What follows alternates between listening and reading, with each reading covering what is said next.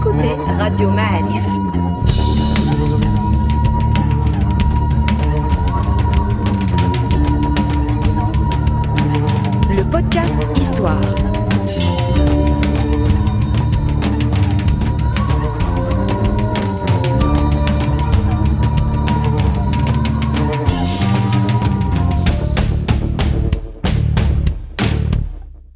La saison 3 du podcast Histoire vous est offerte avec le soutien de Maroc Télécom. Bienvenue les amis dans un nouveau podcast Histoire de Radio Ma'alif. Nous sommes à, nous sommes à Mohamedia, on enregistre avec le professeur Ahmed Silaj, professeur à l'université Hassan II de Casablanca, historien. Euh, bonjour professeur. Bonjour.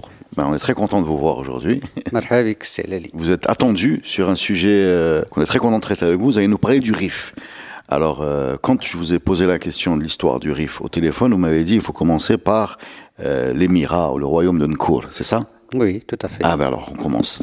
Non, vous savez, l'histoire c'est un tout, un tout indivise. C'est-à-dire on peut pas s'introduire comme ça, s'infiltrer, puis décider tout d'un coup que l'histoire va commencer à telle date, D'accord. que ça va finir à telle date. Donc, euh, quand on dit c'est un tout, il faut voir l'histoire dans sa globalité. C'est-à-dire c'est tout une, un processus, une marche. Il faut la commencer là où il commence, quoi qu'on ne sait pas exactement ni Après, quand. il y a un problème de source également, un problème de connaissance. Oui, on va parler de tout ça. Le Rif est l'une des régions du Maroc, bien sûr, qui a contribué d'une façon très efficace à l'histoire de ce que j'appellerais la nation marocaine. Mais l'histoire du Rif est restée un peu à l'écart de l'histoire de la Méditerranée occidentale. C'est pas nécessairement en relation uniquement avec le Maroc, mais avec toute cette zone occidentale de la Méditerranée. Et ça, c'est pour plusieurs raisons. D'abord, il ne faut pas oublier que le Rif est une zone qui est montagneuse. C'est une zone montagneuse, ça veut dire que les reliefs du Rif sont d'accès très difficile, que la nature a exigé un certain nombre de comportements pour les hommes, les humains qui sont là. Alors il y a cette géographie difficile, d'une part, Mhm. qui empêche parfois même la communication entre les zones rifaines. Mais en même temps, c'est une zone qui est très ouverte sur, euh, sur la mer, sur la Méditerranée. Et donc, ces deux caractéristiques ont, à travers l'histoire, influencé le parcours du Rif. On va pas commencer l'histoire à partir de la préhistoire, évidemment. Parce que ces deux caractéristiques, ils ont aussi influencé la recherche. C'est-à-dire le côté euh, difficile Les- de, la- du- de la l'ina- géographie. L'inaccessibilité de la zone rifaine, d'une part, et ce qui crée un peu de peur, un peu de, parfois de panique, chez, même, même chez les, les chercheurs. Et ça depuis bien avant l'indépendance du Maroc. Même, même les Espagnols, ils n'ont pas fait beaucoup d'efforts par rapport à, par exemple, en comparaison avec la zone française sur le plan de la recherche historique, même s'ils ont essayé de faire aussi des institutions de recherche, euh, etc., des musées, des, mais c'était pas la même, la même chose. Ce que vous nous dites, c'est qu'il n'y a pas beaucoup de recherches qui ont été faites euh, dans cette Il n'y a région. pas beaucoup de recherches, c'est très difficile.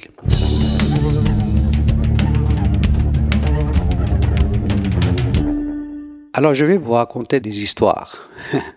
Vous savez par exemple que la préhistoire est très propice, si vous voulez, les recherches sur la préhistoire sont très propices dans la région de Taza, dans la région de Gassif, et ça s'arrête là. C'est là où on a trouvé les premiers, enfin pas les premiers hommes, mais la civilisation qui remonte euh, au néolithique. euh, C'est là où on a trouvé les premiers hommes qui ont essayé de faire des bijoux, etc. C'est donc des grottes qui se trouvent euh, à côté de Saka. C'est à la grotte de Tafourelt, connue dans, la région de Maroc. Taza, dans le Mais ça s'arrête là. Ça ne veut pas dire que la préhistoire n'existe pas dans ces zones euh, rif euh, centrales, euh, puisqu'il y a des sites dans le rif oriental. Et je crois parce que tout simplement on les a pas cherchés. On sait qu'il y a des sites de préhistoire, des petits sites avec du silex, avec des produits si vous voulez, de culture matérielle des préhistoriens. Mais on n'a pas un gros site qui peut être comparable à celui de Saka par exemple ou à Taporalt. Mhm. Alors, l'histoire du Rif commence comme l'histoire du Maroc. C'est-à-dire, on- on dit que les Phéniciens, c'est eux qui ont commencé à...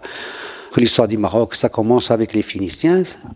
Dans le Rif, on a trouvé, bien sûr, aussi un site phénicien très ancien qui s'appelle le site de Sidis, qui se trouve à côté de, sur les rives de l'Oued Amkran, c'est-à-dire dans, pratiquement à la limite entre les provinces de Driouche actuelle et la province de Hussima.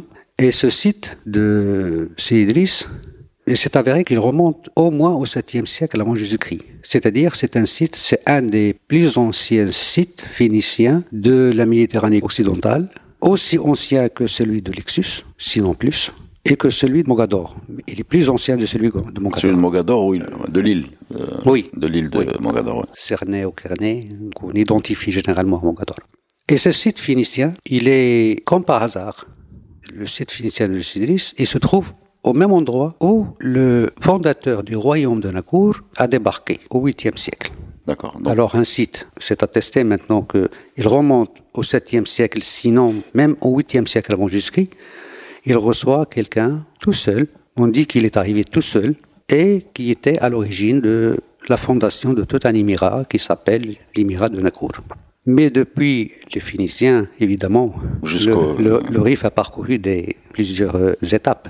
On sait que sur la côte rifaine, il y avait plusieurs points disons des mouillages ou des points remarquables de la côte qui sont signalés sur des cartes anciennes. La carte de Ptolémée, la carte de l'itinérant antonin, ils signalent des sites. Et jusqu'à maintenant, on n'a pas trouvé de site ni carthaginois ni romain sur toute cette zone qui part de l'oued Melouia jusqu'à Emsa, à côté de Tétouane. C'est un problème. Mais qu'est-ce que vous voulez dire par là? Est-ce que ce que j'ai compris hein, de ce que vous dites, Mm.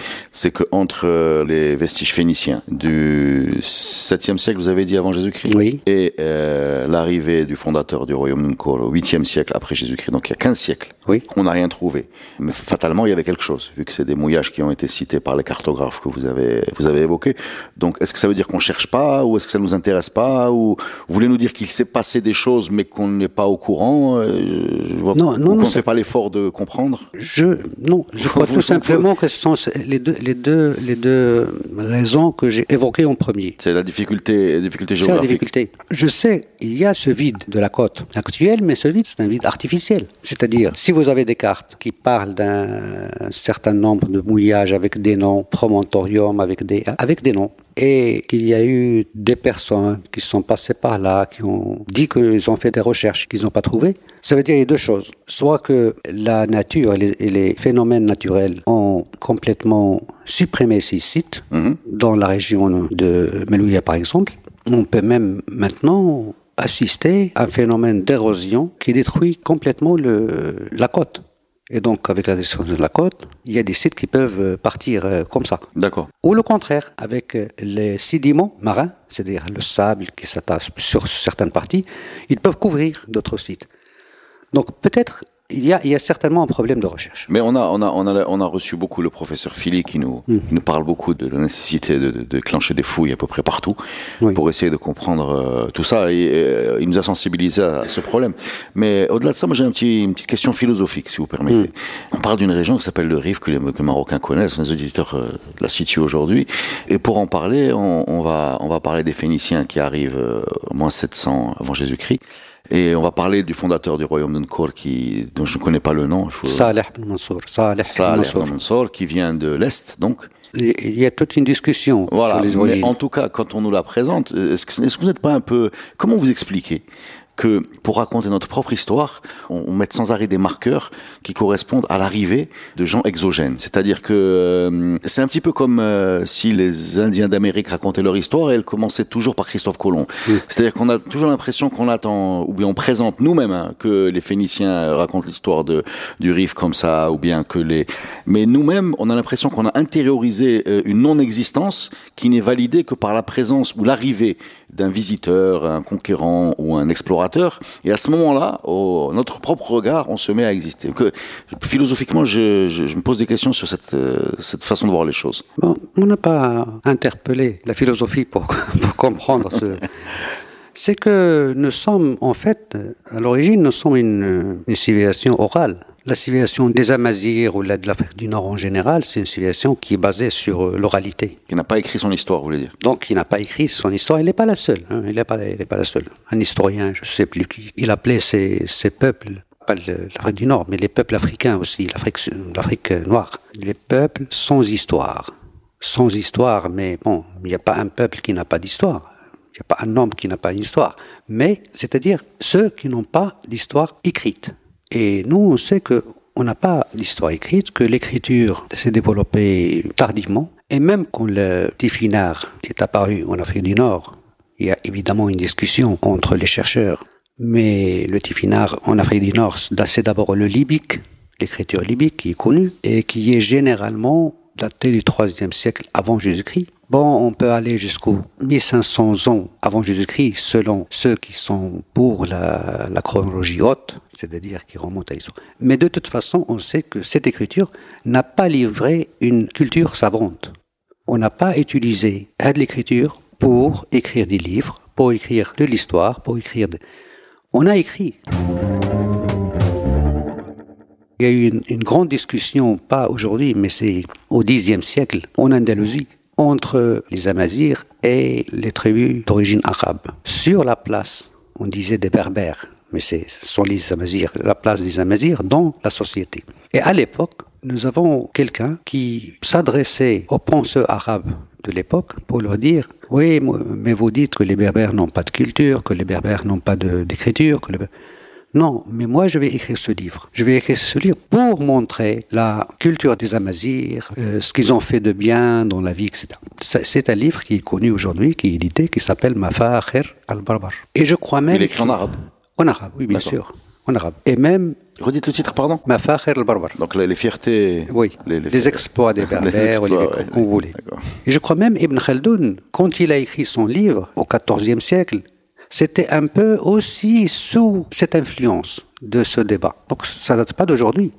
en fait, ça, ne date pas d'aujourd'hui. Moi, quand je vois ce qui se passe, oui, les débats dans la société aujourd'hui, il existe. Mais je dis, c'est pour ça que tout à l'heure on discutait. Nous avons un problème de relation avec notre histoire. On n'a qu'à lire cette histoire. On va dépasser beaucoup de choses on va pas s'éloigner de, notre sujet. Non, non, mais, c'est intéressant. Mais c'est intéressant parce que je vais vous dire une chose. On n'a pas écrit, ils n'ont pas écrit avec, ils n'avaient pas cet outil, mais les Amazirs du Maroc, ils ont contribué efficacement à la science parce que plusieurs noms, on le connaît à l'époque romaine, il y avait des acteurs qui ont écrit en latin et qui étaient des Amazirs de l'Afrique du Nord. Nous savons que le roi Juba était un des savants, c'était un Amazir, un des savants de l'époque, oui, bien sûr, et qui a écrit beaucoup de choses et des livres qui ne sont pas parvenus jusqu'à nous, sont perdus, comme beaucoup d'autres livres. Nous savons que Saint Augustin un des piliers de l'Église, l'Église catholique aujourd'hui. C'est quelqu'un de Constantine. De Constantine. Euh, oui, mais de façon, pour, rester dans ce côté un peu philosophique, à partir du moment où l'Émazir écrit en latin, on le voit comme un latin. S'il écrit en arabe, on le voit comme un arabe. Et s'il écrit sur le, côté euh, chrétien, euh, on le voit comme un chrétien. Donc en, en fait, ça, son identité de base, elle est systématiquement aspirée par l'identité dans laquelle il s'exprime ou le thème sur lequel il s'exprime. Et, d'un seul coup, comme ça, on finit par ne plus avoir personne en fait.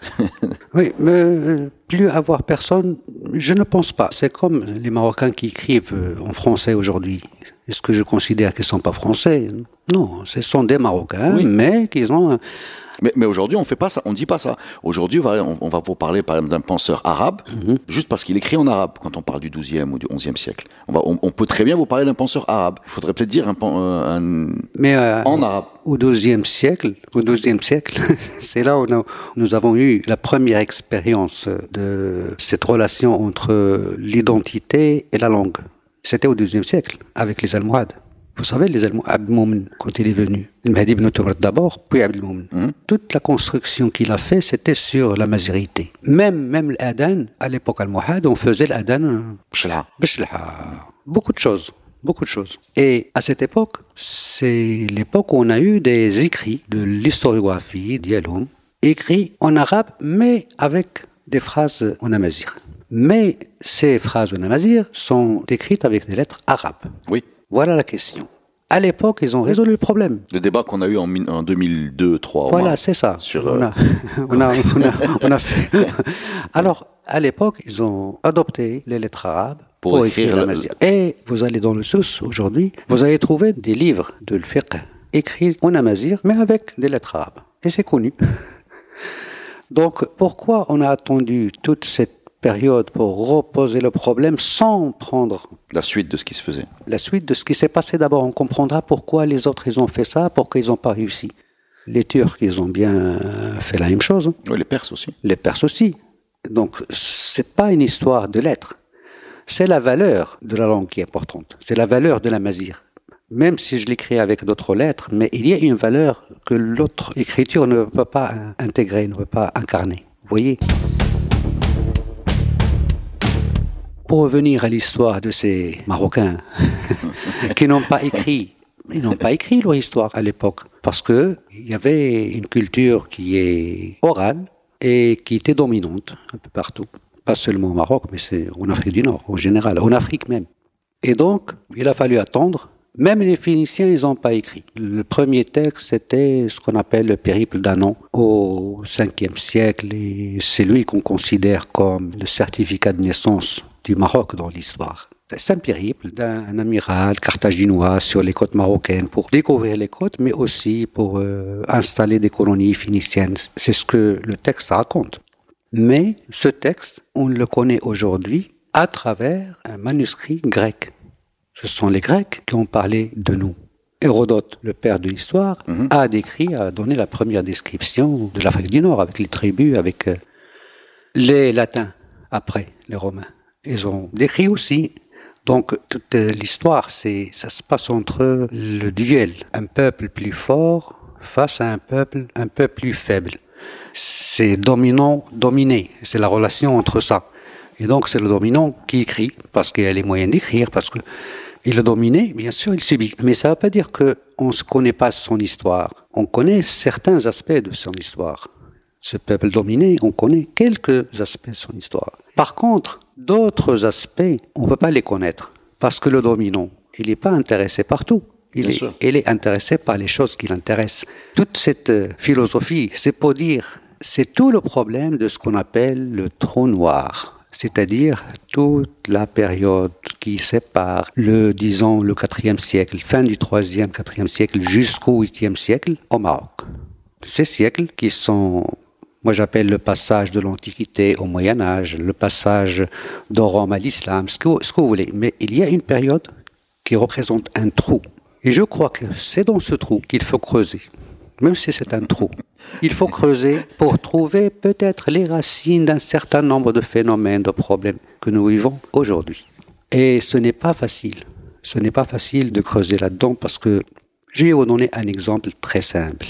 Nous avons une liste dans les écrits des Romains, des listes des tribus. Oui. Il y a les Autolols, les Bavars. Les Autolols, les Bavars, les Mazikes, les... Il y a énormément. hallucinant. Vous savez, j'ai travaillé sur les tribus. J'ai fait une thèse en 2004, peut-être, 2005. Et jusqu'à maintenant, je n'arrive pas à la publier parce que je suis sur un terrain mouvant. En, cherchant les noms de tribus, les racines, vous les relations. vous n'arrivez pas à terminer. C'est-à-dire que. Euh, je vais, je vais jamais terminer, c'est sûr. Maintenant, je suis pratiquement convaincu que c'est pas possible. Une simple question. On passe du 4e siècle au 5e siècle au 8e siècle et on retrouve aucun nom de l'Antiquité, on retrouve aucun nom de ceux qui sont produits par les, les auteurs latins, grecs, etc dans les écrits du Moyen Âge. On trouve d'autres noms. Oui, mais même les sonorisées sont différentes. Exactement. C'est-à-dire que même quand vous lisez les noms euh, romains, vous ne voyez pas, euh, vous avez l'impression que c'est un autre. Oui, euh, quelques-uns. Mazikes, les, les Makinites. Est-ce que ce ne sont pas les Mknasa on, on, essaye, on essaye de trouver. Et les des... c'est qui bah, Écoutez, même si, on, on, trouve un nom très proche à celui qui est évoqué par un auteur latin, moi, j'ai toujours peur de ces, ces, rapprochements parce que ces rapprochements ne sont pas toujours euh, évidents. Vous voyez Donc, on, vous allez, on peut pas parler du trou noir, donc du coup. moi, je, moi, je crois pas au trou noir. Moi, moi oui, c'est pour ça. J'ai évoqué tout à l'heure euh, la recherche archéologique. J'ai évoqué, ces problèmes géographiques sur la côte rivaine, etc. Moi, je crois que le seul moyen maintenant, c'est de travailler sur le, pas sur l'histoire, L'histoire, c'est dans un deuxième temps, deuxième étape, si vous voulez, sur la géographie historique, c'est-à-dire travailler sur euh, les lieux, la ligne de la côte, par exemple, travailler sur euh, les tribus et le nom de la tribu, d'où il a immigré, quand il a immigré, qu'est-ce qu'il a donné comme mmh. résultat. C'est là où on peut trouver peut-être des éléments de permanence, de continuité entre le IVe siècle et le 8e siècle. Sans ça, je ne sais pas de quelle manière on peut arriver à combler ces lacunes. Ces lacunes de l'histoire, bien sûr. Alors, euh, allons sur ce qu'on ce qu'on sait, ou ce que vous euh, vous avez commencé à nous parler de l'arrivée de Saleh Ben Mansour. Mhm. C'est bien ça? Oui. qui fonde, c'est bien ce que j'ai compris, le royaume de Nkour, ou l'Imara, je ne sais pas comment l'appeler. Donc ça se passe en quelle année ça? D'accord. Avant de, de cette histoire, on termine un peu sur, euh, sur ce qu'il y avait avant l'arrivée de Salem Avant, on sait, on sait, c'est la, la conquête arabe, c'est l'arrivée des Arabes à Qayrawan. Après Qayrawan, c'est le Maghreb central, ça veut dire une partie de l'Algérie actuelle. Euh, ensuite, c'est l'arrivée de Uqba ibn Nafi' au Maroc. C'est ça, la, première conquête au milieu des Arabes au Maghreb extrême, c'est-à-dire euh, le Maroc actuel. Et Ensuite, on sait que Orba était retiré de ses fonctions pour des questions qui intéressaient la politique au euh, en Orient. Et puis après, euh, on sait que à cette époque, au Maroc, il y avait un roi qui s'appelait Koseila. Tenez, c'est un nom qu'il faut chercher aussi. Koseila, qui n'est que... Axel. Oui, peut-être, Axel, mais c'est Kaikilius c'est Caecilius, c'est une famille qui est connue dans les inscriptions latines de Volubilis. Plusieurs inscriptions parlaient de la famille Caecilius et pluriel Caecilii, dont la famille, on sait qu'il y a plusieurs euh, chefs de tribus qui étaient à l'époque romaine des gens puissants et qui étaient même capables de négocier avec Rome des traités de paix. Mm. Et donc, ce conseil-là était au Maroc, était à Volubilis. Et puis, il y a un deuxième concurrent qui vient, qui arrive, qui a fait pratiquement la paix avec Koseila sur l'Oued Melouya et s'appelle Aboul Muhajir. Et Orba, tout d'un coup, il a été renommé à sa place. Il est arrivé au moment. pardon, Aboul Muhajir, rien que pour suivre, c'est un, c'est, un oui, oui, c'est le, le, chef qui a remplacé Orpa quand il a été... Le, le, conquérant... Quand il a été relevé de ses fonctions. D'accord. Le nouveau chef qui était... Le hein. général Omeyyad euh, voilà. Aboul Mouhajil qui remplace... Euh, Oui, mais lui, il était intelligent, il a vu le pouvoir de Koseila, il l'a rencontré, tout ça, et puis les textes disent que Koseila est devenu l'ami d'Aboul Mouhajir. C'est-à-dire, l'histoire, comment on analyse ça? Ça veut dire que Koseila a fait l'alliance militaire et politique même avec Aboul Muhajir. Contre qui? Contre les Byzantins, qui étaient toujours en Afrique. Donc c'était une alliance militaire pour combattre les Byzantins. Mais à ce moment-là, Urba a été renommé encore. et elle vient il n'aime pas ce qui s'est passé. Ah. Il n'aime pas. C'est pas le copain de Koseila. C'est pas le, le, copain de Koseila. donc, donc, il a maltraité un peu Koseila. La fameuse humiliation de, de Exactement. de, Et il est parti pour conquérir le Maroc. Et les textes disent qu'il est arrivé jusqu'au sud, jusqu'au sud du Maroc, peut-être la région de Sousse actuelle, tout ça. Mais Koseila n'a pas oublié l'humiliation. Pourtant, il était musulman, Koseila. C'est sûr qu'il était musulman. C'est-à-dire, il a, il, a, il a déclaré son islam, son problème, et donc il a continué à poursuivre Orba jusqu'à ce qu'il l'a abattu euh, en Algérie, quelque part en Algérie. En Algérie, on sait, on connaît aujourd'hui la tombe de Sidi Orba, et on dit que c'était Orba ibn Nafi'.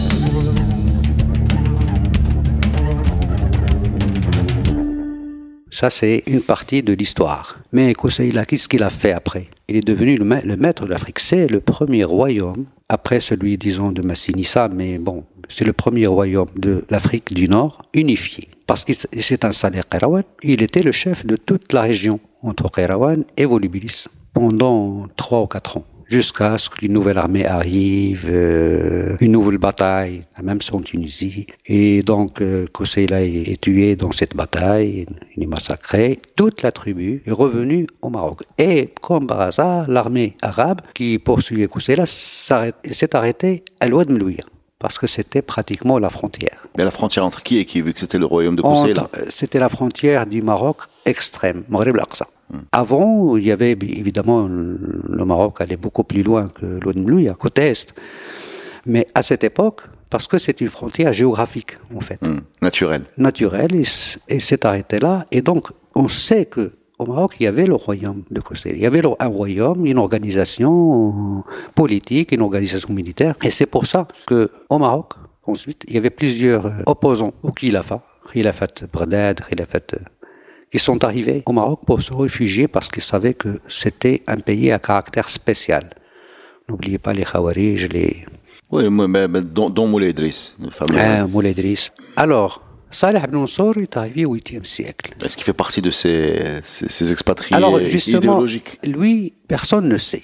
Quand vous lisez Yacobi, par exemple, le géographe, il dit on arrive au royaume de Saleh ibn Mansour. Saleh ibn Mansour, euh, ce personnage euh, dont les origines sont controversées. Certaines disent qu'il est venu de Yémen, d'autres disent non, il est un indigène d'ici, du pays, qui est revenu. Apparemment qu'il est parti et revenu. Il y a toute une histoire sur Salih Mansour et d'autres petits morceaux qu'on peut ramasser parce que quand Salih Mansour était dans son royaume, on sait qu'Abdurrahman Dakhil, qui était le premier qui est parti en Andalousie, qui a construit pratiquement les l'Émirat au milieu de l'Andalousie, Abdurrahman Dakhil est passé du Maroc pour l'Andalousie, il est passé de Nakour, c'est-à-dire de la capitale de Salih Mansour.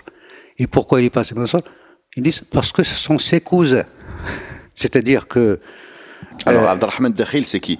Abdelrahman Dakhil, il vient d'où? Il vient de l'Orient. D'accord. Dakhil, c'est un, Donc, il vient un C'est lui, lui qui a construit. Pour aller en Andalousie, il passe, il passe chez Salih Mansour, qui est son cousin. Il est passé chez Salih Mansour, c'est-à-dire au royaume de Salih Mansour, et c'est de là qu'il a traversé d'une cour qu'il a traversé pour aller en Andalousie. En Andalousie. Mais peut-être, je vais être naïf, mais peut-être qu'il y a une façon de régler tous ces problèmes de qui est qui et qui est cousin de qui. Si, si on intègre un fait, alors euh, c'est un historien qui nous a raconté ça, vous allez peut-être le confirmer ou le démentir, mm. qu'il y avait énormément de femmes. Qui était euh, prise ah euh, de, de, de, chez nous pour aller euh, à l'est. C'est ce que j'allais dire. Voilà, donc peut-être c'est une question de famille tout ça. C'est ce que j'allais dire. Que ce salaire de mon sort et le fils de. Eh oui. Voilà, parce que Moulay aussi, si ça se trouve, que... et Abdelrahman Dakhil, et tous ces gens-là sont des couples mixtes. Moulay je, je, ne sais pas, parce que Moulay il n'y a, pas, a pas de controverse historique. mais, mais sur... porte, hein, moi, je... Oui, oui, non, vous avez raison. Sur Saleh Mansour, oui, Abdelrahman Dakhil qui passe à travers de la zone et un historien qui nous dise non parce que ce sont ses cousins, ça veut dire. Euh, non mais si on intègre la composante. En arabe c'est plus parce que cousin en français c'est ou la tchelto. Ah, ou la tchelto, voilà. Ça veut dire qu'il y a une des femmes qui est partie peut-être. Ah, donc les, donc si, si on intègre le métissage, tout ça peut prendre du sens alors que quand on persiste à mettre une espèce de mur de, de, de hermétique entre les Amazirs sont ici, n'ont jamais bougé, hmm. les Arabes viennent d'est et voilà, ça devient plus compliqué à. Peut-être ça, ça ouvre une porte de compréhension. Non, non, mais je, je, je, je non, moi je crois pas. C'est une différence qu'on fait entre Amazirs et Arabes. De toute façon, au Maroc, moi je ne crois pas du tout. Parce que en plein pays qu'on considère Amazir, moi je trouve les origines d'une arabité il n'y a pas de témoignage plus fort que la toponymie. Quand je vais dans le Rif et je trouve des noms anciens de lieux, par exemple, Al-Hadid, Al-Hadid, hmm. Jabal Al-Hadid, je trouve un, nom qui est connu chez les gens, Al-Rabdat, Al-Rabdat, Al-Rabda, Al-Rabda. Rabd, c'est Rabd al-Andalus, Rabd al-Maghrib, c'est connu. Alors, on se pose la question sur ces gens-là, ils sont d'où? Vous avez travaillé sur la région, vous avez travaillé sur la géographie, sur l'histoire ancienne, et vous avez terminé par les tribus, vous allez remettre tout en cause. C'est ce qui est arrivé avec ce pauvre monsieur qui est devant vous. Donc on a parlé du royaume d'Unkor, je ne sais pas si c'est, il faut l'appeler royaume. Comment vous l'appelez d'ailleurs dans votre euh, nomenclature? La principauté Imarat Nkor. Imarat, un émirat. Donc, un émirat. Voilà. Et euh, comment il s'articule? Comment s'articule cette principauté avec son environnement?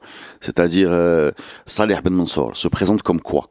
Quand il signe, il, se donne quel titre? En fait, j'ai déjà parlé du problème que nous avons en Afrique du Nord, c'est-à-dire on n'a pas de source directe écrite. Écrite. En tout cas, ce qui est sûr, c'est que Salih Ben Mansour, on sait qu'il y a un problème à propos de ses origines. Est-ce qu'il est mm. un oriental qui est venu ou alors c'est quelqu'un du pays qui est parti et revenu? On a, on a traité ça. un enfant de couple C'est ça. Mais ce qui est sûr, c'est que Saleh Mansour s'est entièrement intégré dans le contexte tribal, euh, tout ce que vous voulez, du Rif. Et donc, euh, la population parlait rifin, euh, même si c'était la personne qui a contribuer efficacement à la diffusion de l'islam parmi les tribus de la région. Moi, personnellement, je crois que le cas de Saleh Mansour est comparable à celui de d'Idriss. C'est-à-dire euh, deux personnages inconnus, pas pour Idriss. Idriss, c'est quelqu'un qui est connu euh, avec la ligne Diallo, etc. Mais pour Salih Mansour, le, le, texte dit il est venu tout seul, euh, il a débarqué sur les rives de l'Ouad Amqran, c'est-à-dire l'actuel Ouad Amqran, même si le texte d'Al-Bakri dit l'Ouad al-Baqar, mais il n'y a pas de Ouad al-Baqar, c'est que ce géographe historien a mal entendu, si vous voulez, euh, un nom prononcé en amazir, rifin. Amqran. Amqran. Ouad al-Baqar. Et donc, ce personnage, il a pu convaincre la tribu de Tumsaman, puis après, les autres tribus, les Bni les Rmara, les Sanhaja, Sanhaja Sarair, on dit, c'est-à-dire euh, toute la population maintenant actuellement dans la région de Ktama, dans la région de Badis, etc., jusqu'à, jusqu'à, et puis il a, il a fondé ce royaume. Donc en fait, c'était l'émir. Les textes disent Amir Nukur, Ibn Amir Nukur, donc, euh, mais c'est un émir qui prend, en fait, la fonction de chef de tribu. Même si ce que je dis là soulève des questions, parce qu'on sait que Saleh Mansour, c'est quelqu'un qui a eu euh, un pouvoir par euh, le califat sur tout le territoire d'Unkur. Le texte dit Fa'aqta'ahu, c'est-à-dire le calife lui a concédé un territoire. Fa'aqta'ahu Nakur. Fa'aqta'ahu, le territoire de. Cette notion de iqta', bon, c'est une notion qui est connue pas seulement chez les Arabes, mais chez les Perses. Chez les, Romains avant, tout ça. Alors, Aqta'o, ça veut dire qu'il a un pouvoir, il peut prendre la terre, recueillir les, impôts de chez la population, etc. En fait, c'est l'Amir, c'est le prince. Et on sait après que toute sa lignée, après, ses fils, ses petits-fils, ils ont eu la fonction de, de chef du, du royaume, c'est-à-dire de l'émir du royaume, et je crois que c'est ça qui a fait la grandeur de cette, cette petite civilisation. C'est une petite civilisation, mais grande du côté de ses valeurs. Voilà à peu près. Est-ce que vous pouvez nous expliquer géographiquement, avec les, les noms d'aujourd'hui, quel territoire ça couvre? On parle de Hussima, Nador, euh, vous avez dit Ktama, ça, ça va jusqu'où vers le sud? Alors, les textes disent ce royaume, c'est un seul texte qui permet de mieux comprendre l'évolution de ce royaume, de cette principauté. C'est le texte d'El-Bakri. Bakri, c'est un géographe andalou qui n'a jamais visité le Maroc, mais qui était à Cordoue, il était dans les, les rouages de l'administration là-bas, et puis c'est quelqu'un qui était un savant, en fait, un savant qui a lu beaucoup, et qui était dans les rouages du balade, comme on dit, c'est-à-dire il écoutait beaucoup les voyageurs, les commerçants, les ambassadeurs. C'est lui, par exemple, qui nous a raconté l'histoire des Borwata à travers ses échanges avec l'ambassadeur des Borwata chez le prince Omeyyad d'Andalousie. Donc c'est quelqu'un qui nous a donné un peu le résumé de l'histoire de ce royaume jusqu'à... C'est la seule source C'est la source principale. Bakri Al-Bakri. Abu Ubaid al-Bakri. Donc si le Bakri n'avait pas écrit ça, on n'aurait rien su sur Nkour et sur Borwata Non, on aurait su. On aurait su beaucoup de choses parce qu'il y a les autres historiens, soit ils ont repris El-Bakri, quelques-uns ils ont donné quelques n'étant jamais allé ni euh, dans le. Il n'a jamais visité. Ni Barwata ni Nkor. Il n'a jamais il a quitté jamais la péninsule quitté- ibérique. Il n'a jamais quitté, peut-être même Cordoue. Vous voyez Il a fait un travail de c'est quelqu'un- synthèse en fait. Il n'a pas fait un travail d'enquête. Oui, Il mais de l'essentiel, c'est les sources. Il a eu accès à des sources. Et à part les sources orales, ado, des, des voyageurs, des commerçants, des, des ambassadeurs, il a eu aussi l'occasion de consulter une source qui est aujourd'hui disparue. C'est quelqu'un qui s'appelle Mohamed Ben Youssef al-Warraq. C'est quelqu'un d'origine euh, kairawaniste, c'est-à-dire de Tunisie, Kairawan qui a vécu en Tunisie. Son père était un copiste, c'est-à-dire il rédigeait des livres, il fait des copies, etc. Lui, il a beaucoup appris avec son père parce qu'il l'aidait À recopier. à recopier des livres. Mais après, et bon, il a une culture évidemment savante, euh, large, tout ça. Après, il a fait un tour dans le Maghreb. Donc, il a écrit des monographies d'un certain nombre de villes, euh, sur Ouhran, sur Nakour. On sait qu'il a écrit un livre sur Nakour, sur les Borwata. On sait qu'il a écrit un livre sur Borwata. Mais Des livres ont disparu. ces livres, Al-Bakri, Les a lus. il a lu. Parce que à chaque fois dans ses masalik, les itinéraires au royaume, c'est le titre de son ouvrage, il dit Waqala Muhammad bin Youssef. Et puis il cite ce qu'il a dit. Et parfois il dit Waqala Muhammad bin Youssef, mais moi je crois que. Donc il corrige ce qu'il a dit. Donc il a eu cette chance de consulter des sources sûres de l'histoire euh, du Maghreb en général et du Maroc en, particulier. Donc c'est notre source principale pour le royaume d'Ankour qu'on peut compléter avec... Euh, Donc qu'est-ce qu'on dit alors? Bon, Je reprends donc là. Géographiquement, ça se situe où aujourd'hui avec les, les termes d'aujourd'hui? Alors c'est très simple. La capitale, c'est à la vallée de Nakour d'aujourd'hui, c'est-à-dire à Bni D'accord. à côté de Bni actuel. Là où il y a le barrage euh, Mohamed Ben Abdelkrim Khattabi. Et d'ailleurs, il est enfui sous le barrage, le site de Nakour, le site de la capitale. Ça va être dur de faire des fouilles. Là. On a fait quelques fouilles, une seule fois, mais beaucoup de missions de reconnaissance. Moi, je la, la dernière était depuis deux mois. C'est à chaque fois que je vais là-bas, je retourne pour voir un peu. C'est une partie qui est submergée, une partie où on a fouillé, on a trouvé quelques les restes d'une mosquée. Euh... De la capitale, mosquée de la capitale. Oui, de la capitale. C'est la capitale. Donc c'est la région de Husima, de Shimzouren, ça c'est la capitale. Les origines, ce sont à la vallée. La vallée de c'est à côté, c'est à 21 km 22, derrière la montagne, sur la, Méditerranée. C'est le site de Sidris, dont je vous ai parlé la semaine dernière. Et c'est une zone, moi je l'appelle la vallée, la, vallée des princes pas la vallée des rois, c'est en Égypte, parce qu'aujourd'hui on a toujours euh, la tombe de Sidi Salah, Sidi Salah, c'est Salah Mansour. C'est lui-même. C'est Idriss. C'est Idriss, c'est le petit-fils euh, qui a fondé Nakour avec son frère Sidi Saïd, qui est toujours là. Sidi Ismail, c'est un des derniers princes qui est toujours là. Aujourd'hui, on voit, ces témoignages existent, ces marabouts existent. Ça, c'est le cœur. Ensuite, la limite occidentale, ça va jusqu'à la vallée de Bnibofrah, c'est-à-dire jusqu'à la zone où il y a Badis, Kalaïris, enfin ces sites que vous voyez, mais c'est surtout Badis, c'est la vallée de Bnibofrah. Du côté oriental, cette principauté va jusqu'à la Milouya. Ouad Milouya, c'est la frontière orientale. Et ces frontières, c'est le Bakri qui nomme, hein, qui dit voilà, et du côté sud et sud-ouest, c'est dans les montagnes du Rif, c'est-à-dire euh, peut aller jusqu'à la région de Taza, à peu près. Il signale un endroit qui s'appelle Taurirt, donc on ne sait pas exactement si c'est l'arbre à Taurirt qui est dans la région de Husima, mais je crois non, ça va beaucoup plus que ça. Peut-être que c'est Taurirt qu'on connaît aujourd'hui, pas très loin de Gersif. C'était un territoire assez consistant, mais c'est un territoire qui n'est pas riche.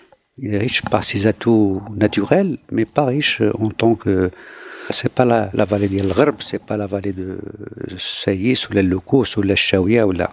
Il est riche si, si on considère que la mer est une richesse.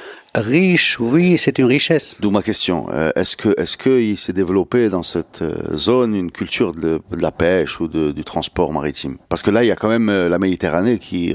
C'est très curieux. Parce que ce comportement terrifiant a, ils sont ouverts sur la mer, mais ils tournent aussi le dos à la mer en même temps. C'est-à-dire, ils sont ouverts avec euh, l'accueil des visiteurs, si vous voulez, ceux qui arrivent, les Génois, les, Espagnols, euh, à des fins commerciales, bien sûr, euh, etc. Ça a développé un peu de pêche, bien sûr, des activités de pêche, mais pas une grande activité qui peut transformer la région en un socle d'économie maritime. Il n'y a pas beaucoup de témoignages sur ces activités sur la côte. Par exemple, ici, quand on va vers euh, la côte de Mansouria ou Mohamedia, on voit au moins, par exemple, des gens, les restes des activités liées aux poissons, le mahar, le on les retrouve. Mm. Ça veut dire que ça, ça dure depuis longtemps. Là-bas, non. C'est une économie de pêche, mais traditionnelle, quoique même les, les techniques de conservation, ils sont pas très développées même si Hassan Louzan, au XVe siècle, la fin du XVe, nous dit que sur la côte euh, méditerranéenne, dans le Rif, on faisait du poisson salé. Pour le conserver Pour le transporter dans les montagnes. Donc on voit géographiquement à quelle zone ça correspond. maintenant, si on se place au niveau temporel, mhm. comment on peut caler ce, ce, royaume en termes de date? Ça commence à peu près quand? 8e siècle, ça se termine au 11e siècle. Donc ça va vivre à côté du, des, du royaume des Oui. Ça va vivre à côté, euh, enfin en même temps disons en tout cas, pas à côté. Donc ça a des frontières avec les Édécides. Oui. Euh, c'est pas très loin des Balrouata. quand même. Un petit peu. Oui, il y, a les Idrissides. Entre les deux, d'accord. il y a les Idrissides. Euh, ça, va, ça va vivre en même temps que les Almoravides. Ce sont les Almoravides qui ont mis fin au royaume. D'accord. Euh, je continue, j'ai fait juste la composition. De, ça va vivre euh, à côté. Alors maintenant, est-ce que ça, c'est à côté ou c'est pas à côté de certains royaumes andalous? Oui, tout à fait. Le royaume omeyyade, oui. voilà. Euh, si je le mets ça, c'est un petit peu loin. Vous allez me dire comme Balrouata, donc c'est ça? Oui, c'est un, petit peu loin. Mais, Donc ils sont en interaction plutôt avec les Idrissides, puis avec les Almoravides qu'ils vont, qu vont et, surtout, et surtout, avec les chiites. Les chiites, lesquels Les chiites, les Fatimides. C'est pour ça que je vous Alors, dis. Ils sont où les Fatimides Les Fatimides en Afrique, enfin, en Tunisie. D'accord. Mais mais pourquoi ils sont en contact avec les Fatimides Alors, c'est pour ça que j'ai dit tout à l'heure, c'est vraiment une histoire qui mérite d'être euh, travaillée encore plus. C'est très difficile. C'est-à-dire si on travaille bien l'histoire du Rwanda, on va comprendre ce qui se passe euh, aujourd'hui dans le Rif. Bah, expliquez-nous. Expliquez-nous. C'est du moins ce que je crois. Alors on sait que ce royaume a vécu dans une ambiance très tendue, à la fois par les conflits internes, c'est-à-dire nous avons des tribus qui se révoltent à maintes reprises, qui chassent même les, les princes même Saleh Mansour, lorsqu'il est arrivé, qui a convaincu toutes les tribus de l'islam, quelques années plus tard, quelqu'un qui s'appelle Arandi, d'une tribu qui s'appelle Randa, a fait une révolte, et puis il l'a complètement écarté. Une autre tribu va le lui permettre de retourner à sa fonction en tant que, prince, et ainsi de suite.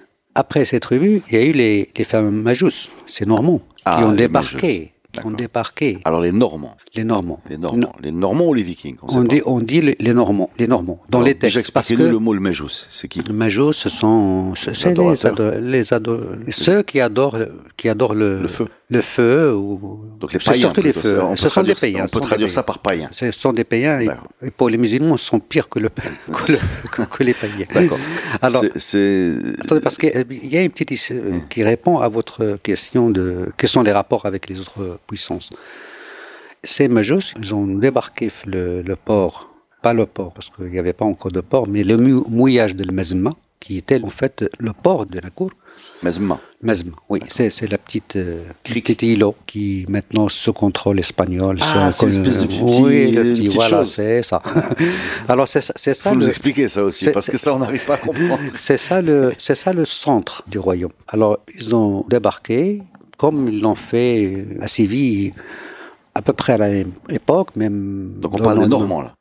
Les Normands. Ouais. Les Normands, pardon, ils viennent d'où les Normands? Ce sont aussi un peuple nordique, c'est comme les, les Vikings. C'est un peuple du Nord qui a envahi un peu l'Europe, euh, les côtes européennes, il a envahi l'Espagne, le, Maroc, les côtes marocaines, etc.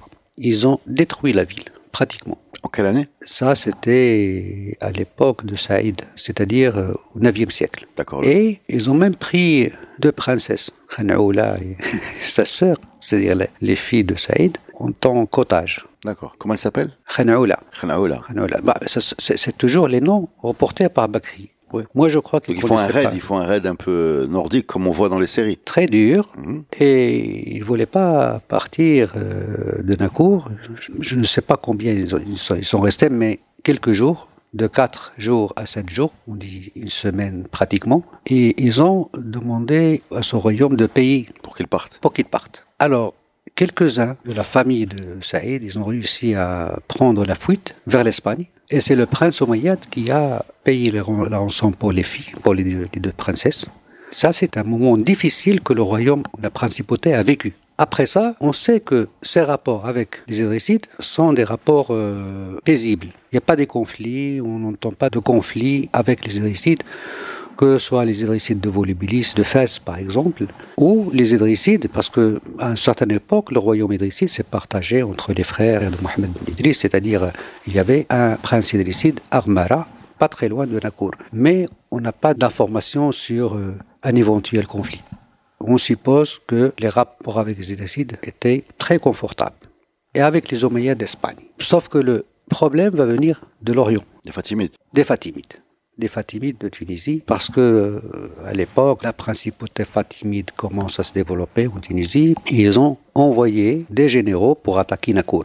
Donc euh, plusieurs fois des guerres et Nakour était la principauté a toujours tenu tête aux Fatimides. À l'époque, ils avaient l'appui évidemment des Omeyyades on sait que. Ah, qui avait l'appui des Omeyyades Nakour ou bien les Fatimides Non, non, non. Les Omeyyades, étaient contre les Fatimides, ça c'est sûr.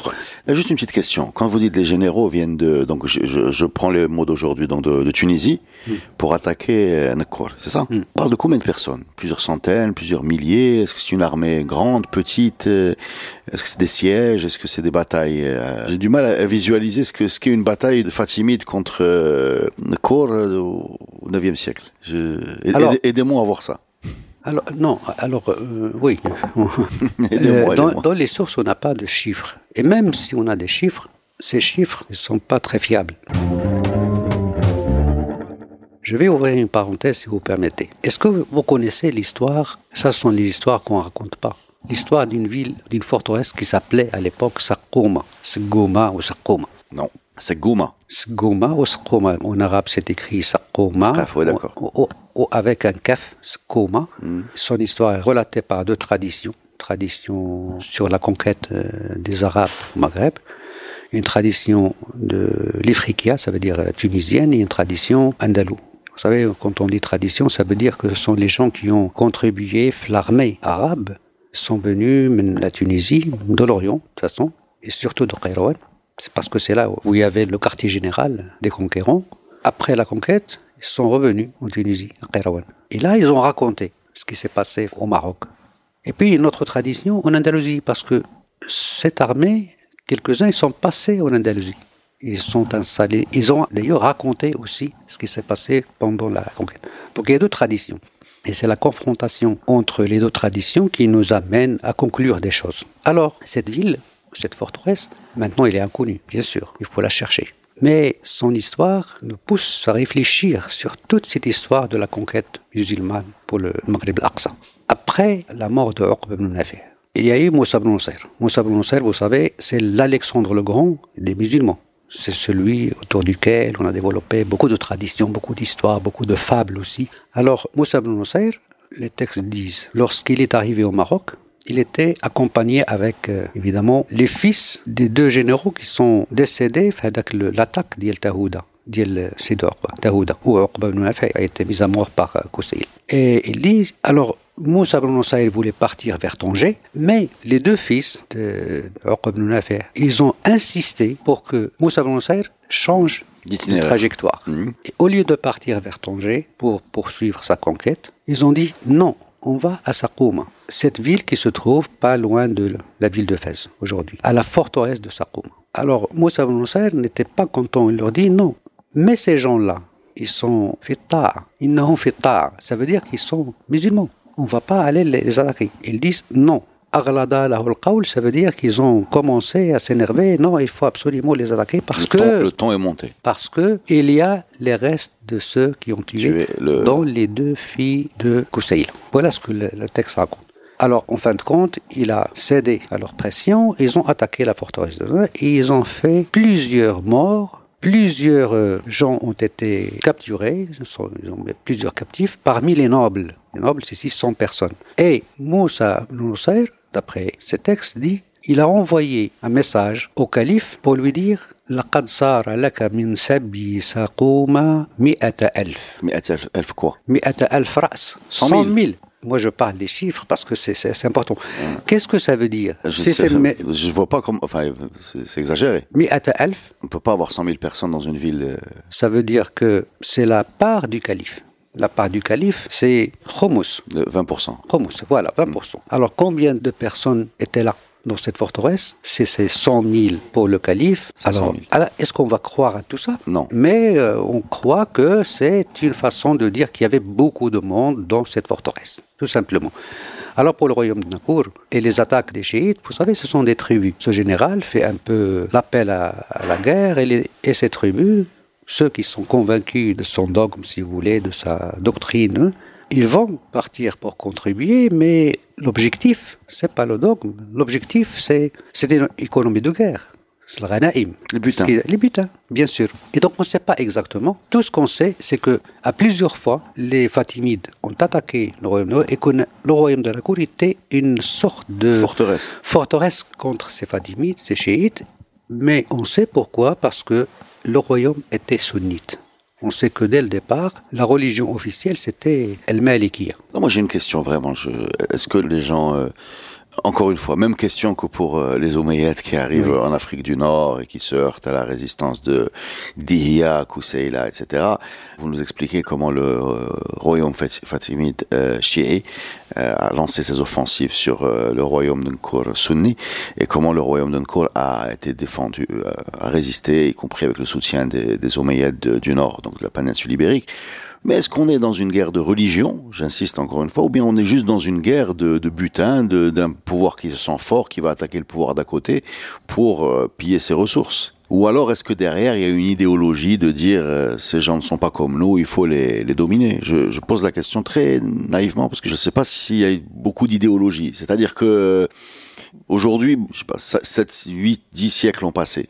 Et donc les fossés se sont créés euh, entre le, on va dire le, l'Arabie Saoudite est sunnite, l'ennemi héréditaire euh, c'est l'Iran en face qui est chiite et, et le Hezbollah. Enfin, on voit aujourd'hui comment cette, euh, à l'époque, est-ce que c'était si important que ça? Je le dis, je pose naturellement. est-ce, que, le schisme dans les, les califes, les premiers califes, est-ce que tout ça résonne à ce point 7000 ou 8000 kilomètres après, avec une population qui n'est pas si lettrée que ça, est-ce qu'on va prendre les armes comme ça au nom de Ali ou, la, ou est-ce qu'on est juste dans une, dans une lutte de pouvoir et une conquête de ressources? Je crois que tout est basé sur euh, des enjeux économiques. Donc on dit la même chose Bien sûr. Même les débuts de l'islam. Même les Omeyyades. Même les Omeyyades, les, les Abbasides qui sont euh, un peu euh, à l'origine de toutes ces Vous savez, les Omeyyades, les Abbasides et les Khawarij.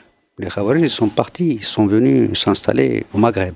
À Sijil Massa, à Tahart, en Algérie, ils sont, ils sont partis. Mais toute la question était, par exemple, la mort des premiers califes, c'était pour des histoires euh, économiques, pour des histoires de terre, de butin, etc., etc. La fin des Omeyyades de l'Orient, c'était pour des histoires économiques. La fin des Abbasides, c'était aussi pour des histoires de, économiques de la propriété de la terre, euh, le kharaj, les grandes propriétés, les qta'. Et donc tout est basé sur l'économique. Mais ces questions économiques sont évidemment encadrées par la pensée. Cette pensée nous donne aussi des orientations. C'est un cadrage. Et donc, entre la pensée malikite et la pensée euh, chiite, il y a une grande différence mais ça se traduit sur le terrain comme ça s'est traduit euh, au royaume de Nkour. Oui, il y avait ces guerres. Et peut-être que les rapports entre Idrissides, Nakour et Omeyyades c'était basé aussi sur ça, parce qu'ils ont la même doctrine, la même... Mais les idrissites étaient chiites C'est ce qu'on dit, mais c'était la, disons, la souche la plus modérée du chiisme au départ. Mais au Maroc, Qaddo, Qaddo Mgharba, Malikite, bien sûr Malikite, bien sûr parce que le Maliki, quand il est, la doctrine, quand il est arrivé au Maroc, il s'est propagé chez les Idrissites comme chez le royaume de Nakour. D'abord chez le royaume de Nakour, et après chez, chez... Et en Espagne aussi, en Andalousie. C'est l'histoire qui nous montre ça, qui nous dit. Donc on a, si on reprend le, fil du récit, on a un royaume euh, résistant, une sorte de forteresse qui euh, subit les attaques euh, normandes, et qui subit les attaques de Qayrawan et Fatimides, mhm. et qui, vous nous avez dit, ce contexte de tension explique beaucoup de choses. Explique quoi? C'est-à-dire, je ne sais pas si vous connaissez très bien la, région, ce royaume était dans un contexte géographique bien précis, c'est la vallée du Ouadnkour. Et la vallée du Ouadnkour est la plus grande vallée de la région, si vous voulez. Il y avait Ouadnkour, et puis la vallée de Bni Boufrah, et la petite vallée de l'Ouadamqran. Ils sont proches. Ces deux dernières sont proches l'une de l'autre. Et sur cette vallée de l'Ouadnkour, où les Banu Salih ont décidé de changer leur capitale de l'Ouadam Qran à l'Ouadenkour. Ils, ont, ils l'ont décidé parce que je crois aussi pour des raisons économiques, parce qu'il y a un vallée qui peut nourrir un peu tout le monde, parce qu'il y a un accès plus facile à la mer où il y a cet îlot qui représente un port à l'abri, donc un port pratiquement naturel. Et dans la fouille, ou les fouilles qu'on a fait dans le royaume de Kour, on a trouvé même les traces des parcelles du terrain de l'époque, c'est-à-dire du Moyen Âge. C'est-à-dire que ce royaume, il défendait cette partie du Rif qui est considérée comme la partie la plus riche, ouais. la plus intéressante, sur laquelle le royaume a été pratiquement basé, fondé. Et ce comportement par rapport à cet élément géographique a duré à travers l'histoire. N'oubliez pas que c'est là, dans cette vallée, que le mouvement de Abdelkrim Khattabi père et Mohamed bin Abdelkrim Khattabi fils est né et s'est développé. C'est à côté de l'Ormkran qui se trouve Anwal, dont on va fêter bientôt son anniversaire, la grande bataille. Oui. C'est là où Jilali Rougui Mhm. a été, Bahmara a été vaincu, chassé vers Silwan, puis après capturé, etc. Et c'est là beaucoup de choses. On peut aller jusqu'à ce qui s'est passé il n'y a pas très longtemps. Dire qu'il y a une grande tradition de résistance, euh, de résistance, locale. de résistance pour défendre cette vallée. Ça a, une, je crois, une importance capitale. Dans l'ADN collectif, vous voulez dire, dans, dans la mémoire collective? Oui, je crois même, même si vous voyez un peu tout ce qui s'est passé dans le Rif récemment, avec le Hirak, tout ça, là où c'était tendu vraiment, c'est les petits villages qui sont À côté de Hassim. sur la vallée, qui donnent directement sur la vallée. Imzuren, Tamassint, Djibouyesh, Ajdir, jusqu'à l'Husima. C'est comme si on traçait une ligne. Donc l'histoire, ça nous aide à comprendre ça. Parce que il faut comprendre le sentiment des gens, le poids de l'histoire sur euh, la population. On ne va pas le comprendre si on ne revient pas en arrière et voir un peu toutes les étapes que la zone a traversées. Alors on a fait un grand saut entre euh, la, bataille entre les Nkouriens et les Fatimides et le, 20e siècle de Abdelkrim Khattabi, la bataille d'Anouel euh, contre euh, les, troupes coloniales, euh, les troupes espagnoles. Entre les deux, il y a, il y a, il du temps qui s'est passé. Est-ce qu'il y a des épisodes sur lesquels vous voudriez revenir par rapport à l'histoire de cette région? Non, on a commencé avant, on, est revenu jusqu'à Abu Hamara, donc euh, enfin 20e siècle en tout cas. Est-ce que vous avez des marqueurs entre les deux sur lesquels vous voulez revenir? Non, c'est-à-dire, après, l'histoire de la région est en fait l'histoire du Maroc. C'est pas une région à l'écart du Maroc, non. C'est une région qui a contribué efficacement et fortement à l'histoire nationale du Maroc. Les Almoravides, ils sont passés par là parce qu'ils ont, bien sûr, détruit Nakour, mais personne ne dit que la région s'est révoltée contre eux ou la... Non, rien. Les Almoravides étaient là, mais avec Youssef Tachafin, ces, ces passages dans, dans Vers la région, vers l'Andalousie ou là même vers l'Est algérien, vers l'Algérie. Quand ils faisaient ces harkats contre Oran, Tlemcen, etc., ils passaient par là, bien sûr. C'est un, un passage obligatoire. Nous savons qu'à l'époque Al-Mouhad, Al-Moumen, il a fait des, aussi des Restez sur les Almoravides deux secondes, mais j'ai pas très bien compris ce que vous avez dit. Vous nous avez dit les Almoravides ont détruit Nkour, Oui. Mais, mais personne ne dit qu'ils se sont révoltés, c'est-à-dire euh, Non, euh, personne. euh, après, qu'ils sont- ap- ap- après la fin du royaume de Nkour, Hein les Almoravides étaient là. Parce qu'on sait qu'il y avait des compagnies militaires des Almoravides dans tout le nord du Maroc euh, au départ et même après lorsqu'ils pesaient leur passage vers. quand vous dites ils ont détruit Nkour, ils ont pris le contrôle de Nkour ou ils ont détruit physiquement la ville? Les textes disent que c'est eux qui ont détruit la ville, c'est-à-dire physiquement. Moi, quand j'ai travaillé un peu dans la région et j'ai recueilli un peu la, la tradition orale, j'ai trouvé une autre tradition un peu, un peu bizarre qui est liée à la pensée, si vous voulez, légendaire des gens. Ils disent non, c'est les taggout. Taggout, taggout au rifin, c'est dbaba. Ce sont les nuages. C'est le nua- les nuages qui ont chassé les gens de la ville. Ils connaissent la ville, ils connaissent le site de la ville. Ils l'appellent Tamdint, Medina. Il n'existe pas, mais ils le, ils le connaissent.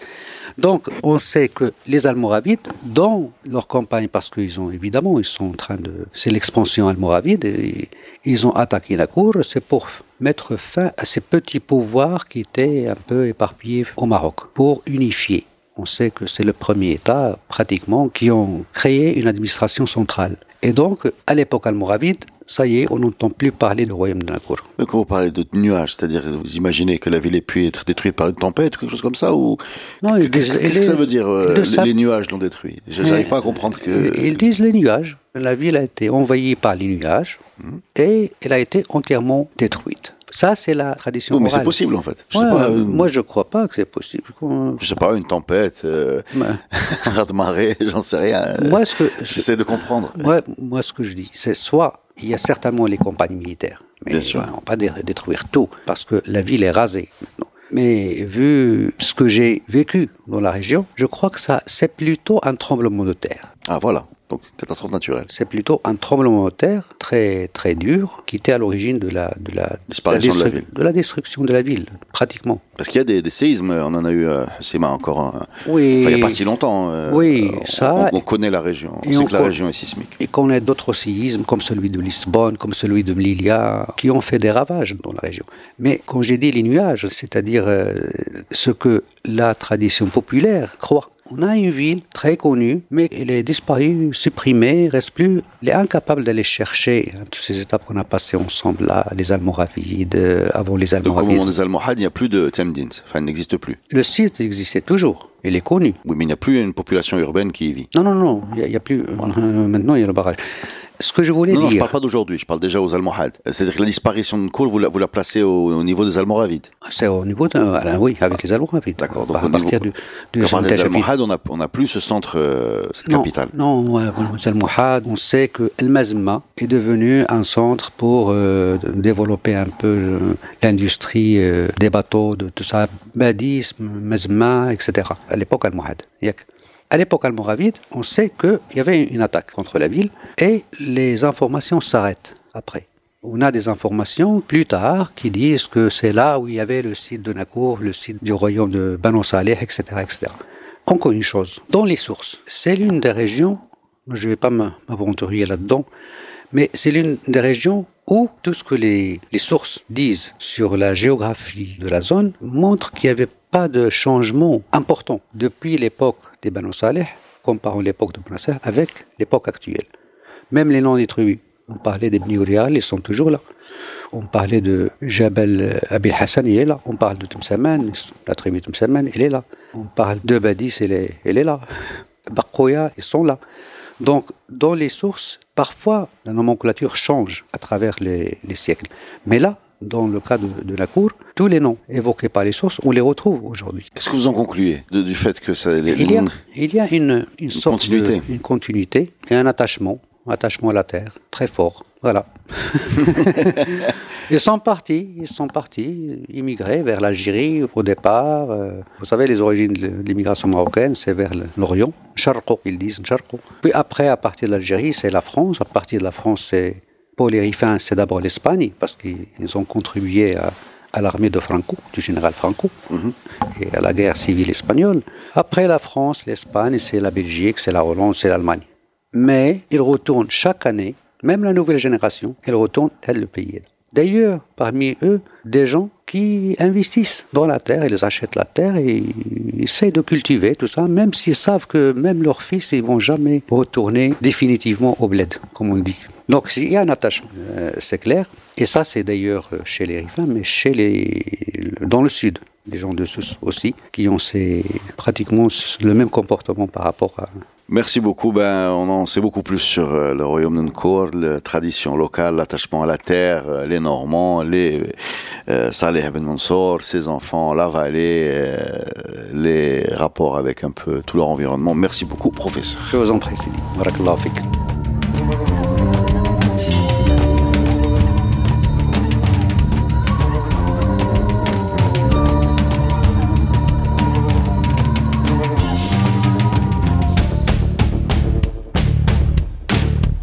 La saison 3 du podcast Histoire vous est offerte avec le soutien de Maroc Télécom. Maroc Télécom, un monde nouveau vous appelle.